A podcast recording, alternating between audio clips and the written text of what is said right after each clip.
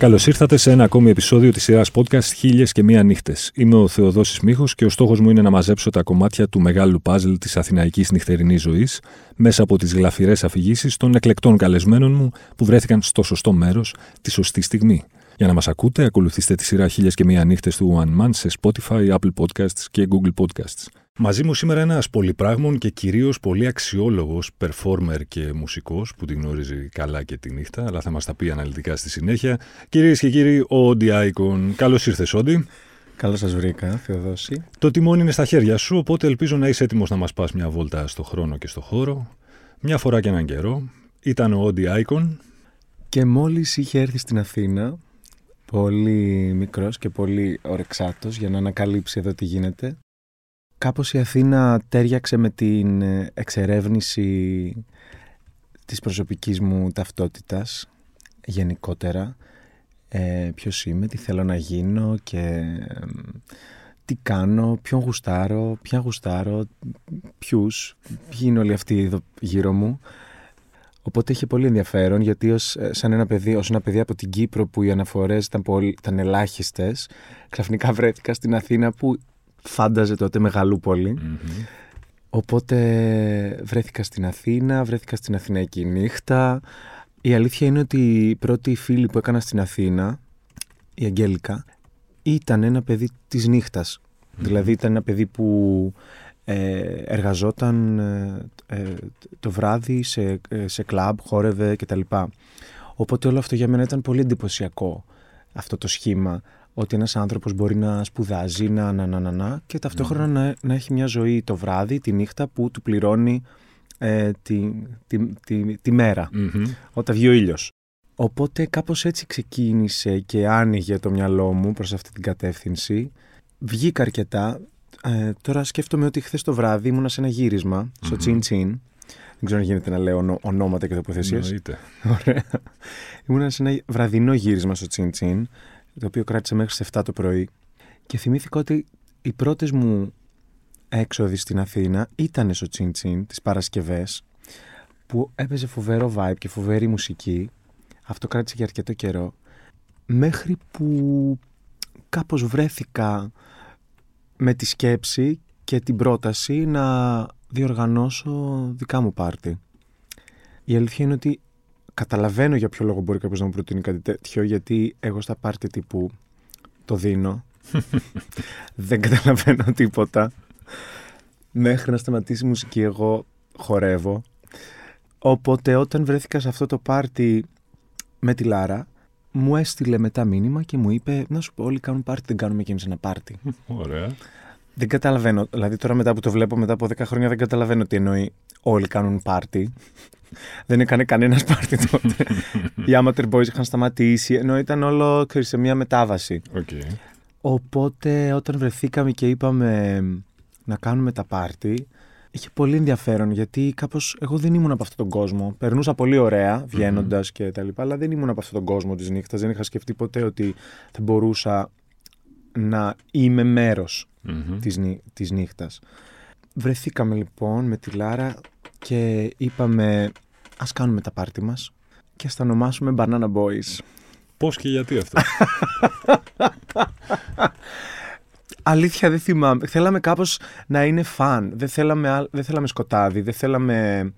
Δεν φανταζόμασταν να παίζουμε ηλεκτρονική ή τέκνο, ας πούμε. Φανταζόμασταν ότι παίζουμε δίσκο, ότι παίζουμε afrobeats, παίζουμε τέτοια πράγματα πιο φαν και ε, χαρούμενα, ας πούμε ε, ας το ονομάσουμε τώρα. Και οπότε σκεφτόμασταν, νομίζω πιο πολύ σκεφτόμασταν όνομα συγκροτήματος παρά όνομα για πάρτι. Ε, τύπου Beach Boys, Beastie Boys, πιο προς, προς αυτή την κατεύθυνση. Ε, και έτσι βγήκε το Banana Boys. Και σκεφτόμασταν ότι και η μπανάνα είναι πολύ φαν σαν φρούτο. Ήμασταν και οι δύο από την queer κοινότητα, οπότε κάπως μας φαίνονταν τελείως προβοκατόρικο, ας πούμε, σαν σχήμα, ας πούμε, όλο αυτό το φαλικό. Και όντως, επιτέλεσε ακριβώς αυτό το ρόλο η μπανάνα, διότι στα πάρτι είχαμε μπανάνες. Πραγματι... Δηλαδή; Πραγματικές. Αγοράζαμε σε κάθε πάρτι κιλά μπανάνες. και τις κρεμούσαμε και τις διακο... ήταν διακόσμηση, ήταν μπανάνες. Οπότε okay. αντί να κερνάμε σφινάκια, κερνούσαμε μπανάνες. Ωραίο και υγιεινό. δεν, είχα την ίδια, δεν είχε την ίδια άποψη η Τσικίτα. αλλά ναι, ξέρω εγώ. Ζητήσαμε, ξέρω εγώ, άπειρες φορές χορηγία γιατί λέγαμε εντάξει, δεν γίνεται κάθε φορά να πληρώνουμε όλες αυτές τις μπανάνες. Δεν, δεν βγαίνει, ρε παιδί μου. Και ζητήσαμε χορηγία και κάναμε συνάντηση και τα λοιπά, αλλά μας είπαν δεν μπορούμε γιατί προωθείται ένα τρόπο ζωής που δεν ε, ταιριάζει. Έναν έκλειτο βίο, ε. Ναι, ναι, ναι, ακριβώς. Ακριβώς. και λέγαμε εντάξει, ξέρω εγώ. Ε, δεν μας δίνουν την μπανάνα. Εμείς θα έχουμε μπανάνες. Δεν θα πάρουμε, θα πάρουμε ντόλε. ξέρω εγώ, θα βρούμε άλλους. τον ανταγωνιστή. Ε, αλλά είχε πολύ πλάκα γιατί κάπως ξεκίνησε πολύ δειλά όλο αυτό, αλλά με ένα πολύ μεγάλο πάρτι. Ε, ε, συνέπεσε τότε και ένας φίλος, ε, ο Γιώργος, ε, άνοιγε ένα στούντιο γιόγκα. Και λέει, δεν με βοηθάτε με τη διοργάνωση και να πούμε ότι είναι banana boys, ας πούμε, πάρτι. Ναι, OK. Okay. Και ε, είχε μια ταράτσα λοιπόν στο στούντιο γιόγκα που άνοιγε. Mm-hmm. Ήταν Σεπτέμβριος. Λέμε εντάξει. OK, okay, Σεπτέμβριος, Αθήνα, ωραίος καιρός, τέλειος για πάρτι, ιδανικός. Ε, στήνουμε το μπαρ στην ταράτσα, Ακρόπολη, μπανάνες, χαμός. Ξαφνικά αρχίζει αυτό και παίζει πάρα πολύ. Το event στο Facebook έχει πόσες χιλιάδες κόσμο. Μας βάζει, ε, τι γίνεται, ξέρω εγώ, ποιοι είναι όλοι αυτοί. Και προφανώς ξεκινάει το πάρτι, πάνε όλα τέλεια και ξεκινάει μια μπόρα. Oh. Και ε, υπάρχει μια πολύ χαρακτηριστική φωτογραφία που είμαι εγώ με τη Λάρα στον τοίχο με απελπισία, λούτσα και κοιτάμε το φακό, γιατί ο φωτογράφος αποφάσισε ότι είναι μια καλή ώρα να βγάλει φωτογραφίες. Με απελπισία. Εν τέλει το παίρνουμε όλο πάνω μας. Ε, ο Γιώργος λέει: Α μπούμε στο στούντιο. Οπότε μπαίνουμε στο κατακένουριο στούντιο γιόγκα, έτσι. Mm-hmm. Πατώματα, μαξιλάρι. Τύπου, φαντάζομαι, ένα στούντιο γιόγκα. Μπαίνουμε μέσα σε αυτό. Δεν ξέρω πόσος κόσμος. Και γίνεται μια υπερπαρτάρα. Δεν, δεν το διανοήθηκε κανείς αυτό το πάρτι. Ήταν μέχρι, τι να σου πω, ήταν ο Μίκη Μπλάνκο, ας πούμε, σε αυτό το πάρτι. Που ήταν τυχαία στην Αθήνα και κάποιος τον. Ήταν ένα ακραίο πάρτι. Okay. Με μουσική; Τα κατεβάσαμε όλα κάτω. Μας πήρε, ξέρω εγώ, ένα 20 λεπτό. Κάναμε ένα, ένα ντου. Mm. Ντου, κυριολεκτικό ντου. Τα κατεβάσαμε όλα κάτω. Όλα. Μηχανήματα, ε, ηχεία, κονσο... τα πάντα. Και τα, ξα... Μπαρ, τα ξαναστήσαμε όλα κάτω. Και ξαναξεκίνησε το πάρτι κάτω ακριβώς δίπλα από το αστυνομικό κέντρο, το αστυνομικό τμήμα ε, που είναι στην Κολοκοτρώνη. Πώς λέγεται αυτός ο δρόμος. Ήτανε τώρα, έχει φύγει. Ναι. Ακριβώς δίπλα. Πολύ μεγάλη είχατε με, τη, με το αστυνομικό τμήμα; Εννοείται. Εννοείται. Ερχόταν. Το πάρτι ήταν κινητό δηλαδή. Ναι, ναι, ναι. Ήταν mobile party. Δεν είχαμε δηλαδή ένα χώρο που το κάναμε. Είχαμε τρία-τέσσερα μέρη γιατί από ένα σημείο και μετά δεν χωρούσαμε σε κάποια μέρη. Οπότε δεν γινόταν στην αρχή δηλαδή κάναμε δύο-τρία πάρτι πολύ δειλά μετά από αυτό το μεγαλειώδες πάρτι ε, σε μπαρ. Αλλά από ένα σημείο και μετά δεν χωρούσαμε. Ε, ειδικά νομίζω ότι το πρώτο αυτό που έγινε και καθιερώθηκε η φάση ήταν ένας στο μπουζ ε, την πρωτοχρονιά. Ε, πρωτοχρονιά ποιας χρονιάς, θυμάσαι; Νομίζω ξεκινήσαμε το 15, νομίζω την πρωτοχρονιά 15-16, κάπου εκεί. Και που είχε γίνει της κόλασης ε, ουρές έξω από το μπούς, να μην χωράμε. Ε, έγινε χαμός. Ε, οπότε νομίζω ότι μετά από αυτό. Μπανάνες παντού, οπότε άρχισε εκεί η φάση με την μπανάνα να διαδίδεται. Και μετά από αυτό το πάρτι, τύπου, δίναμε συνεντεύξει. Ενώ δεν έβγαζε νόημα. Τώρα που το βλέπω από μακριά, δεν έβγαζε νόημα. Ήταν απλώς οι άνθρωποι που κάνανε πάρτι. Ναι. Και νομίζω ότι από εκεί και πέρα κάναμε μία φορά τη βδομάδα, νομι... αστα... ε, μία φορά το μήνα, συγγνώμη, ασταμάτητα. Mm-hmm. Ε, με πολύ μεγάλη, πώς να το πω, ανταπόκριση. Η ανθρωπογεωγραφία του κόσμου; Ε, ενώ ε, εμείς ήμασταν, ήμασταν δύο κουιράτομα πολύ εμφανώς νομίζω, ήταν πολύ ανάμεικτο το κοινό. Δηλαδή, επειδή τα πάρει ήταν πολύ φαν. Mm-hmm. Ήταν πραγματικά φαν και από ένα σημείο και μετά το ποτάσιο τη μπανάνας το κερνούσε. Δηλαδή, ό,τι και να άπινες δεν είχες σημασία. Έπινες, δεν έπινες, έκανες η μπανάνα από ένα σημείο και μετά το έδινε όλο. ε, δηλαδή, όταν άρχισε ο κόσμος να ξεφοβάται και να τρώει τις μπανάνες από τη διακόσμηση, mm-hmm. ε, γινόταν ε, το πάρτι. Okay. Οπότε ο κόσμος ερχόταν για τη διασκέδαση. Δεν, δεν είχε. ήταν όλων των ηλικιών, όλων των ταυτοτήτων. Ό, δηλαδή ένα πολύ, πολύ μπερδεμένο πράγμα. Okay. Αλλά και πολύ διασκεδαστικό. Δηλαδή αυτό που ένωνε αυτόν τον κόσμο νομίζω ήταν πιο πολύ πάμε στα μπαρ να μπορείς να χορέψουμε. Ναι. Δεν είχατε δηλαδή κατά νου εξ αρχής ότι θα έχει έναν queer προσανατολισμό το πάρτι; Όχι. Κοίτα, ε, λέγαμε ότι, OK, okay, Banana Boys, είμαστε εμείς οι δύο. θα πάει κάπου μέχρι εκεί, ξέρω Μμμ. εγώ. Αλλά ήταν πολύ πέρα από αυτό τελικά. Ναι. Παρ- είχαμε, ε, δηλαδή μετά που πήγαιναν πολύ καλά τα πάρτι, ε, εμείς δεν παίζαμε μουσική, εγώ δεν έπαιζα έτσι κι αλλιώς. Εγώ έκανα απλώς το performing, δηλαδή έβγαινα στον κόσμο, είχαμε αυτοκόλλητα Banana Boys και τα κο- κόλλουσα στον κόσμο και κέρναγα μπανάνες, χόρευα πάνω στην μπάρα. Δηλαδή ήταν και για μένα όλο αυτό πολύ πρωτόγνωρο. Έκανα αυτό που κάνω στα πάρτι, αλλά το διοργάνωνα εγώ, ήταν σαν να... Ναι. δι- ε, αυτό. Ε, μετά η Λάρα σταμάτησε να παίζει και αυτή η μουσική. Μμμ. Ε, και είχαμε ε, DJs, συνεργαζόμασταν με DJs κάθε φορά ε, ή κάθε φορά άλλον ή είχαμε, ας πούμε, θυμάμαι τότε με τον Τζον Τζον ε, Παπαδόπουλος που ε, συνεργαζόμασταν αρκετά συχνά γιατί έπαιζε ε, τη μουσική που κάπως φανταζόμασταν και Μμμ. θέλαμε. Ε, μ, ποια ήταν η ερώτηση; Καλή ερώτηση. Να βλέπεις. Η ερώτηση που ήθελα να σου κάνω σίγουρα ήταν αυτή. Επειδή έχουμε αναφέρει τη λέξη queer δύο-τρεις φορές. Α, μπράβο. Σε ένα queer άτομο από μια άλλη χώρα της Ευρώπης. Μ. Ε, Πώς θα περιέγραφες τηλεγραφικά την queer Αθήνα, αν το θέτω σωστά, Μμ. δεν ξέρω. Ε, Είναι ασφαλής, είναι μ, ένα queer άτομο στην Αθήνα νιώθει ασφάλεια, νιώθει κίνδυνο, νιώθει μπορεί να διασκεδάσει, νιώθει δακ- δακτυλοδεικτούμενο, Μμ. νιώθει ξέρω εγώ ότι πρέπει να κρυφτεί στην επόμενη γωνία. Μμ. Κοίτα, είναι δύο διαφορετικά πράγματα. Το ένα είναι αν πώς είναι η queer Αθήνα, είναι μια άλλη ερώτηση. Γιατί υπάρχουν μέρη που ένα queer άτομο μπορεί να αισθανθεί απολύτως ασφαλές και να είναι ο απόλυτος εαυτός του και να τα δώσει όλα, χωρίς Μμμ. να, να έχει δεύτερες σκέψεις.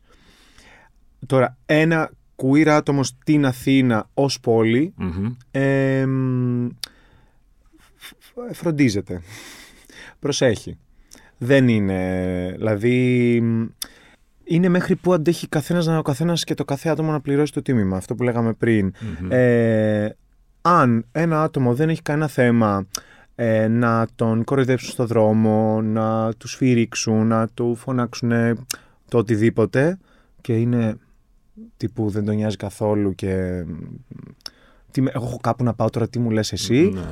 θα είναι μια χαρά ε, ή αν νιώθει ότι μπορεί να προστατεύσει τον εαυτό του σε μια πιθανή ε, επίθεση Μμμ. γιατί έχουν συμβεί έτσι ανά καιρούς υπάρχει αυτό Βέβαια. ε, αν δεν σε νοιάζει λοιπόν αυτό και είσαι έτοιμος και έτοιμο για όλα, το έχεις.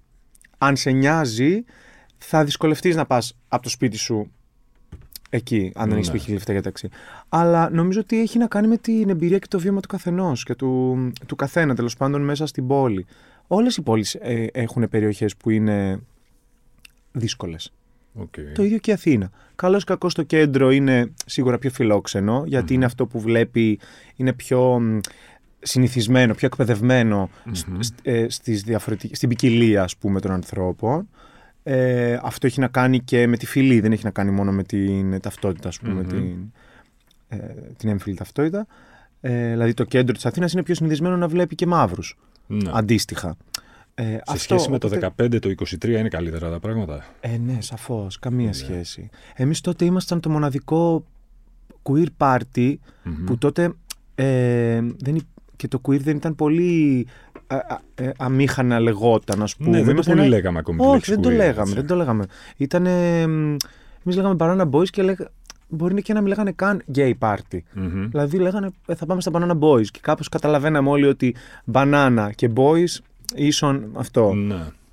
Αλλιώς ήταν πολύ πρόστιχο. κατάλαβες. δηλαδή, αν το έκαναν δύο straight άτομα, δύο straight άντρες, ας πούμε, και λέγονταν banana boy, σκέφτομαι ότι ίσως να ήταν και λίγο αμήχανο. Κατάλαβες. Ε, αλλά επειδή ήταν από εμάς, νομίζω ότι λειτουργήσε. Αλλά δεν λέγαμε queer parties. Δηλαδή, νομίζω ότι εμείς μπορεί να το είπαμε αυτό πολύ μετά. Μμμ. Να το είπαμε, ξέρω εγώ, δύο-τρία χρόνια πιο μετά. Ναι. Αλλά η αλήθεια είναι ότι, επιστρέφοντας σε αυτό που μου είπες, τα πάρτι μας είχαν ακριβώς αυτό. Ήταν ένα μέρος Μμμ. ε, όπου μπορούσες να συναντήσεις πολύ κόσμο, δηλαδή να, ήταν μια μικρή κοινωνία, ήταν μια μικρή καταγραφή της κοινωνίας, ε, που είχε straight κόσμο, gay κόσμο, μεγάλους, μ, νέους, μικρούς, μ, whatever, αγόρια, κορίτσια σε ισόποση τέτοια. Ε, ε, και μπορούσες να, περα... να διασκεδάσεις χωρίς ανέμελα. Δηλαδή δεν Μμμ. είχες έγνοια αν σε αυτό το πάρτι ε, θα, θα υπάρξει τέτοιο. Ήταν πολύ Ναι. λίγες οι φορές δηλαδή που σε πάρτι μας καταγράφηκε περιστατικό ε, περίεργο. Οκ. Και επικίνδυνο, ας πούμε. Και επικίνδυνο δυνητικά. αντίστοιχα, ναι.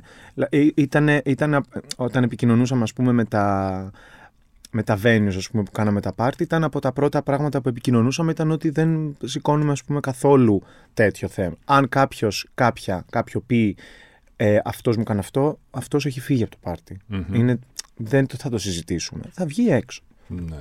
Οπότε όλο αυτό δημιουργούσε ένα δίκτυο ασφαλείας πολύ μεγάλο. Αλλά είχε πολύ πλάκα γιατί, ας πούμε, στα πάρτι μας σκέψου ότι εμείς από ένα σημείο και μετά παίρναμε τις μπανάνες από τη Βαρβάκιο.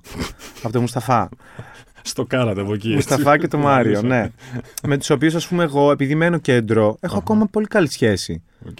Ε, εντάξει, τους χρυσώσαμε βέβαια τους ανθρώπους έτσι. Δηλαδή, έχουμε πάρει τόνους μπανάνες από εκεί. Όχι αστείο. Μμμ. Δηλαδή, αν σκεφτείς ότι παίρναμε ε, γύρω στα 80 με 100 κιλά μπανάνες σε κάθε πάρτι. Αυτό είναι 4 με 5 μεγάλες κούτες μπανάνες. Μας τις κουβαλούσε ο Μάριο, ο οποίος είναι ένα ντερέκι μέχρι και πάνω από την Αίγυπτο. Τώρα μιλάμε για ακραία σκηνικά. Και να το κουβαλάει αυτός εγώ έτσι με crop top και πεταλούδα στο κέντρο της Αθήνας. Και δίπλα μου ο Μάριο, ο οποίος μου λέει: Άμα σου κάνει κάποιος κάτι, θα τον καθαρίσουμε. ήταν σουρεάλ, ήταν σουρεάλ. Και κάποιες φορές ε, πείθαμε τα παιδιά για τα οποία εντάξει δεν είχαν σχέση με αυτό το κομμάτι της Αθήνας καθόλου. Δουλεύουν, δουλεύουν στη Βαρβάκια, ξέρω εγώ, 7 μέρες την εβδομάδα, 15.500 ώρες. Και ερχόντουσαν στα πάρτι. Οπότε είχε πολύ ενδιαφέρον όλο αυτό. Το, κο- δηλαδή ήταν και κάπως. Είχε κάπως κουλτούρα όλο αυτό. Κατάλαβες. Και γούσταραν αυτά τα παιδιά στο πάρτι, ας πούμε. Γούσταραν πάρα πολύ. Ακριβώς αυτή την ελευθερία. Και παρατηρούσα ότι καταλάβαιναν και αυτοί ότι αυτά τα πάρτι, σε αυτά τα πάρτι δεν είναι ότι. Επειδή εντάξει, ε, τα παιδιά έχουν- έρχονται από τελείως άλλα background. Τώρα δεν είναι. Ε, δεν αντιλαμβάνονται την πολιτική ορθότητα. Δηλαδή, όλα αυτά είναι συζητήσεις που κάνουμε στη Δύση εμείς. Ακριβώς. Που κάπως τέτοιο. Δεν είναι μια συζήτηση που έχει ανοίξει ακόμα στις κοινότητές τους. Οπότε είναι, ήταν φοβερό ότι αντιλαμβάνονταν αυτόν τον κώδικα. Μμμ. Δεν μπαίναν στο πάρτι τύπου πάμε να, να, να πιάσουμε ό,τι κινείται μπροστά μας, ας πούμε. Ήταν πολύ προσεκτικοί. Εντάξει, βέβαια είναι και φοβερά άτομα, έτσι. Ενώ θέλω, αυτό που θέλω να πω δεν είναι ότι. Σχεδόν ακούστηκε full ρατσιστικό αυτό που είπα, αλλά έχει να κάνει με το ότι αυτά τα πάρτι διαμόρφωναν μια κοινότητα και κάποιους κώδικες επικοινωνίας ε, από μόνοι τους που κάπως λειτουργούσαν. Μάλιστα. Τα πάρτι αυτά γίνονταν λοιπόν γύρω στο 2015, μου λες. Ξεκίνησαν το 2015. Ε, εγώ ε, με, μετα, μετακομίζοντας στο Παρίσι ε, ασχολήθηκα πιο πολύ με το κομμάτι, ερχόμουν μία φορά το μήνα για το πάρτι ε, και ασχολούμουν πιο πολύ με το κομμάτι το οργανωτικό, τύπου δελτία τύπου και τα λοιπά. Και η Λάρα ασχολούνταν με το πρακτικό, δηλαδή τη μέρα του πάρτι, να πάρουμε τις μπανάνες, πώς θα γίνει Μμμ. η διακόσμηση και τα λοιπά. Σε κάποια φάση, αυτό ήταν το πιο ακραίο από όλα, μας έρχεται ένα μήνυμα στο Instagram από τον διευθυντή. Τώρα τι να ήταν τότε ο Αλμπέρτο. Διευθυντής επικοινωνίας, θα πω, ε, εξωστρέφειας της Gucci. Ο οποίος μας λέει: Είδα τα πάρτι σας, είναι φοβερά. Θέλουμε να κάνουμε ένα πάρτι στο μαγαζί της Gucci στην Αθήνα ε, και θέλουμε να το αναλάβετε εσείς. Φύγαμε. Και, και όντως συνέβη αυτό το πράγμα. Ε, έρχεται ο Αλμπέρτος στην Αθήνα. Αυτή ήταν η πρώτη φορά που θα έκανε η Gucci launch την καινούργια καμπάνια με πάρτι στο, στο μαγαζί της Gucci στο Κολονάκι. Εμείς στην ουσία κάπως κάναμε curate τη μουσική. Δεν κάναμε Banana Boys Party. Ήτανε, ήρθε ο κόσμος της Gucci εκεί Οκ. πέρα και κάποιοι φίλοι μας. Ήταν ένα τελείως σουρεάλ σκηνικό επίσης. Γιατί εγώ, ας πούμε, φοράω δεύτερο χέρι ρούχα. Δεν, υ- δηλαδή όλο αυτό μου φαίνεται τελείως περίεργο. Οπότε ήμουν αντιμένος με 15 ευρώ και κάπως μου έλεγαν τι ωραία που είσαι εντυμένος και έλεγα Πού να ξέρεις. Gucci. Είχε πολύ πλάκα. Ε, μ, πέρασαμε φανταστικά και μετά η Gucci αποφάσισε να κάνει. Καλά, αυτό και αν ήταν σουρεάλ. Ε, μετά η Gucci αποφάσισε να ξεκινήσει κάποια μυστικά πάρτι στην Ευρώπη, Αχα. τα οποία τα ονόμασαν Word of Mouth ε, και αποφάσισαν να κάνουν το πρώτο τους στην Αθήνα. Και τότε κάναμε κανονικά Banana Boys ex Gucci στην Crust, στο υπόγειο της Crust, αλλά η Gucci είχε κλείσει όλη την Crust όλη τη μέρα Μμμ. για όσο χρειαστεί. Α- αγόρασε όλες τις πίτσες που παράχθηκαν εκείνη τη μέρα. Ε, μ, και έγινε αυτό το μυστικό πάρτι. Ο Αλμπέρτο μας είπε ότι πρέπει να βρούμε ένα μέρος στην Αθήνα να δίνουμε τα wristbands, τα βραχιολάκια του πάρτι, ε, γιατί ήταν μυστικό. Οπότε το location το ανακοινώναμε πολύ λίγο πριν το πάρτι, ξέρω εγώ. Δύο ώρες πριν λέγαμε ε, ραντεβού εκεί. Μμμ. Ε, οπότε ερχόταν, ο- εμείς το λέγαμε νομι- ότι σε σχέση με το δικό μας culture πρέπει να γίνει αυτό το distribution στη Βαρβάκιο. Σωστό. Οπότε είναι δύο άτομα από την Gucci, διμένα ο, από πάνω μέχρι κάτω με Gucci, στη Βαρβάκιο. Μμμ. Εγώ, αυτό το πλάσμα που βλέπεις, δίπλα από τον πάγκο του Μουσταφά και του Μάριου, που τότε δούλευε και ο Αλή, ο οποίος ήταν ένας, ένας τύπος πολύ εξωστρεφής, ρε παιδί μου, πολύ, σε, σε όριο. Μμμ. Ε, μ, ο οποίος φλερτάρε τα κορίτσια, τα αγόρια, ό,τι κινούνταν, μας πέταγε φρούτα και υπήρχε αυτό το, το, το μπέρδεμα. Ο κόσμος ήταν full μπερδεμένος, δεν καταλαβαίνει τίποτα τι γίνεται. Δηλαδή, ερχόταν, έπαιρνε βραχιολάκι και έλεγε Τι είναι αυτό το πράγμα που θα συμβεί; Αυτό εκεί ήταν ένα πάρτι της Gucci που έγινε μυστικά στην Αθήνα. Μετά έγινε σε άλλες ευρωπαϊκές πόλεις. Και στο τελευταίο που έγινε στη Φραγκφούρτη, μας κάλεσε ο Αλμπέρτο και ταξιδέψαμε. Μας ταξίδεψαν δηλαδή Μμμ. με, ε, στην Φραγκφούρτη για να κάνουμε αυτό το πάρτι που έγινε σε ένα location ε, σε ένα παλιό εργοστάσιο της Siemens, ξέρω εγώ, έξω από τη Φραγκφούρτη. Ε, το οποίο ήταν μια φοβερή, ένα φοβερό σκηνικό. Ε, και το πολύ ενδιαφέρον ήταν ότι ε, είχε, είχαν μέχρι τότε το πάρτι, αυτό που έγινε το 17-18, είχε ήδη διαμορφώσει κόσμο, δηλαδή ερχόντουσαν τα φρικιά της Αθήνας, drag queens, queer κόσμος, δηλαδή τότε ξεκίνησε όντως το πάρτι και γινόταν, είχε μια queer ταυτότητα και γινόταν, έγινε ένα πολύ ωραίο μπέρδεμα Μμμ. κόσμου εκεί πέρα. Πόσα χρόνια κράτησαν τα Banana Boys πάρτι; Τα Banana Boys ως Banana Boys ε, κράτησαν μέχρι το, δε... μέχρι το 20 μπορώ να πω. Μπορεί και... Ναι, μέχρι το 20. Μια πενταετία. Ναι. περίπου. Ε, τώρα, ε, εγώ αποχώρησα Μμμ. ε, σε ένα σημείο γιατί ε, ήμουνα σε ένα άλλο mindset πια ε, και έτσι είπα, στο, ε, έτσι είπα στη Λάρα ε, ε, ήρθε- είναι η ώρα μου να φύγω, δεν, ε, δεν ανήκω πια σε αυτό έτσι όπως έχει διαμορφωθεί ε, οπότε το συνεχίζει αν, αν δεν κάνω λάθος Μμμ. ως Banana Q OK. πια. Αλλά αυτή η πενταετία, τετ, τετραετία νομίζω θα πω, εγώ ήμουν τετραετία σίγουρα μέχρι το 19, ήταν φαντασμαγορική. Επίσης μια χρονιά θυμάμαι ότι είχαμε ξεκινήσει μια, ένα collaboration ε, για τους 12 μήνες που κρατάει ο χρόνος και ήταν ένα πάρτι το, το μήνα ας πούμε, Μμμ. ε, με εικαστικούς καλλιτέχνες. Οπότε κάθε μας αφίσα ε, ήταν ένα εικαστικό project του τάδε καλλιτέχνη, Μμμ. π.χ. μια φωτογραφία, ένα, μο- ένα κολάζ, ένα πίνακα, δεν ξέρω, που μας πα- παρήχε ο καλλιτέχνης και το πάρτι είχε θέμα από τον καλλιτέχνη. Δηλαδή, αν ήμασταν π.χ. σε ένα μέρος που είχε οθόνες, Μμμ. προβάλαμε οθ- εμ, έργο του καλλιτέχνη. Ε, ή αν ήμασταν κάπου που έχει backdrop με projection, ας πούμε, προβάλαμε βίντεο ή έργο του καλλιτέχνη. Ε, αυτό είχε πολύ ενδιαφέρον. Όταν άρχισε αυτό να γίνεται ένα μέρος ακόμα πιο καλλιτεχνικό. Μμμ. Το βράδυ λοιπόν χορεύεις και διοργανώνεις πάρτι. Τη μέρα τι κάνεις; Μην πεις κοιμάμαι. Λοιπόν, θα σου πω κάτι πάρα πολύ αστείο. Το 2015 που ξεκίνησα τον Banana Boys, εγώ εργαζόμουν στο Εθνικό Θέατρο. και το πρωί έπαιζα σε παράσταση στο Εθνικό Θέατρο και το βράδυ έκανα αυτό. Μάλιστα. Ήμουνα, ε, γιατί έχω σπουδάσει ηθοποιός, Μμμ. ε, οπότε ήταν η πρώτη μου παράσταση μετά τη σχολή και ήταν ήτανε το Shrek. Ήταν το παιδικό του εθνικού τότε, το Shrek το musical κιόλας. Μμμ. Οπότε κάθε μέρα στις 10 ώρα το πρωί εγώ ξυπνούσα, εγώ ξυπνούσα στις 8, 10 ώρα ξεκινούσε η παράσταση. Αυτό και το βράδυ. Δηλαδή ήταν βράδια που εγώ είχα πα- ε, πάρτι και την άλλη μέρα, ξέρω εγώ, στις 11 είχα να κάνω μπροστά σε 500 παιδάκια τον κακόλικο. Και πήγαινε σε ρί. Ναι, ναι. Δεν γινόταν αλλιώς. Αν κοιμόμουν, δεν θα πήγαινα Δεν στο θα εθνικό, ενώ πήγαινες, ήταν ναι. σαφές. Και πώς είναι να κάνεις παράσταση μετά από ένα τέτοιο πάρτι; Δεν είναι εύκολο, αλλά να σου πω κάτι. Εγώ επειδή δεν ε, ασχολούμαι, δεν πήγαινα στα πάρτι, δεν κεγόμουν, ακριβώς επειδή ένιωθα την ευθύνη του διοργανωτή, Μμμ.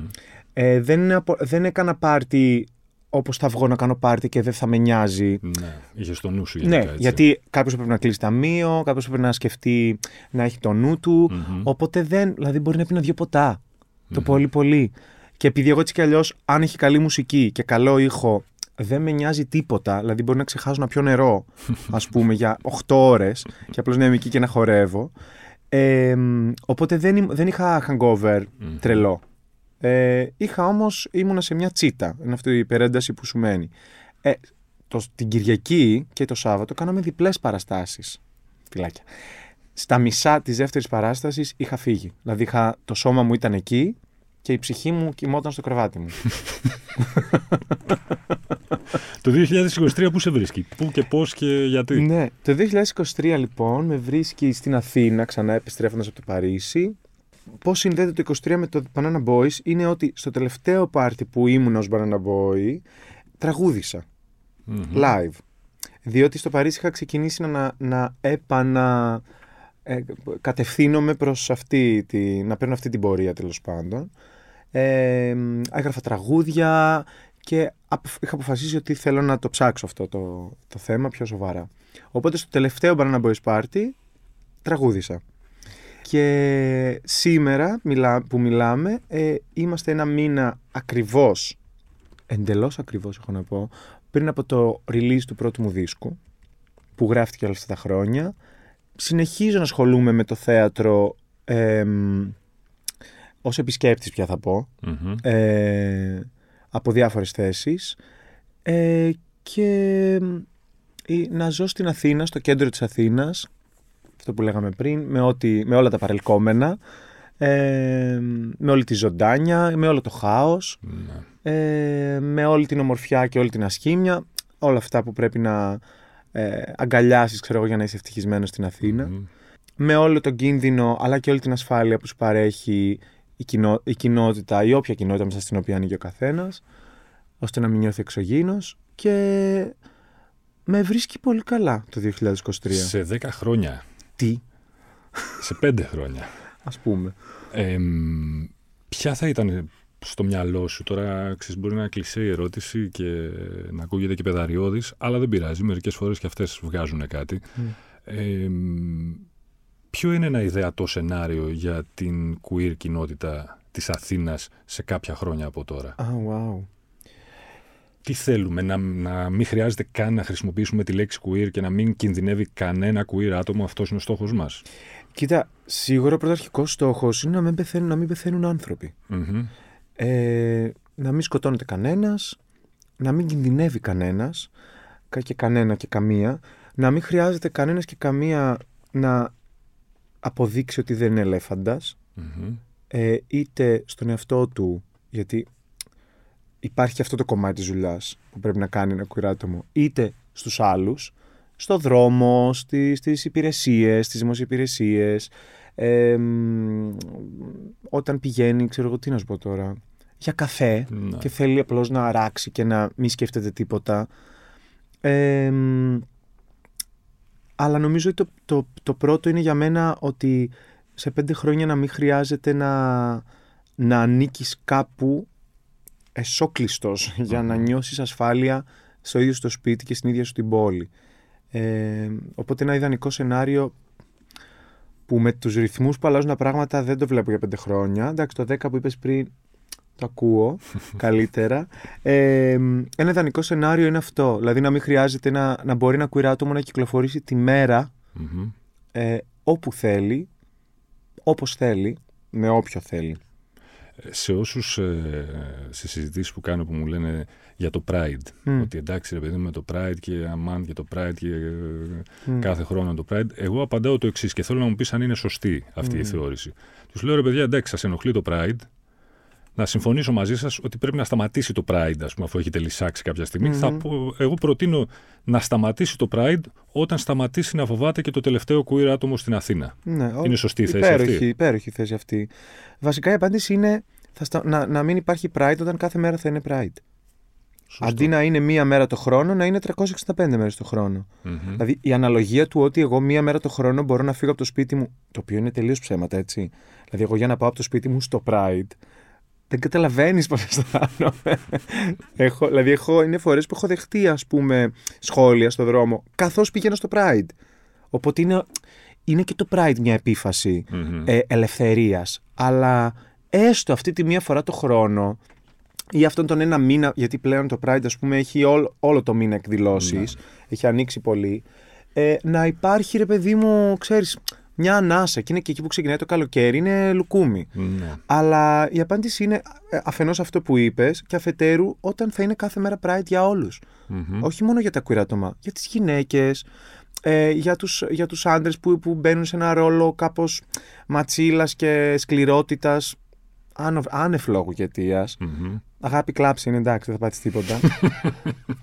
δεν, δεν ταράχτηκε κανείς ποτέ από λίγο δάκρυ. Στο λέω εγώ ως βασίλισσα του δακρύου. Ε, οπότε νομίζω ότι όταν θα είναι ε, κάθε μέρα ε, γιορτή για ολους δεν θα χρειαζόμαστε. Δεν χρειάζεται αυτή η συζήτηση.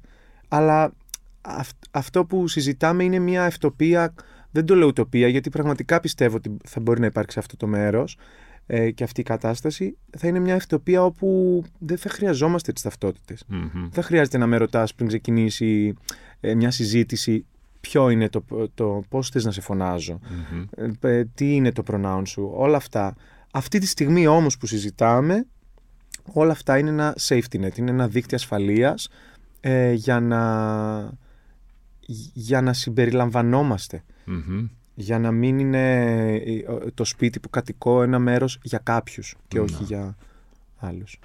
Και τελευταίο, αλλά νομίζω όχι έσχατο. Ε, η λέξη διαφορετικότητα είναι σωστή; Ή είναι πιο σωστή η λέξη ποικιλία, ποικιλότητα, δεν ναι. ξέρω.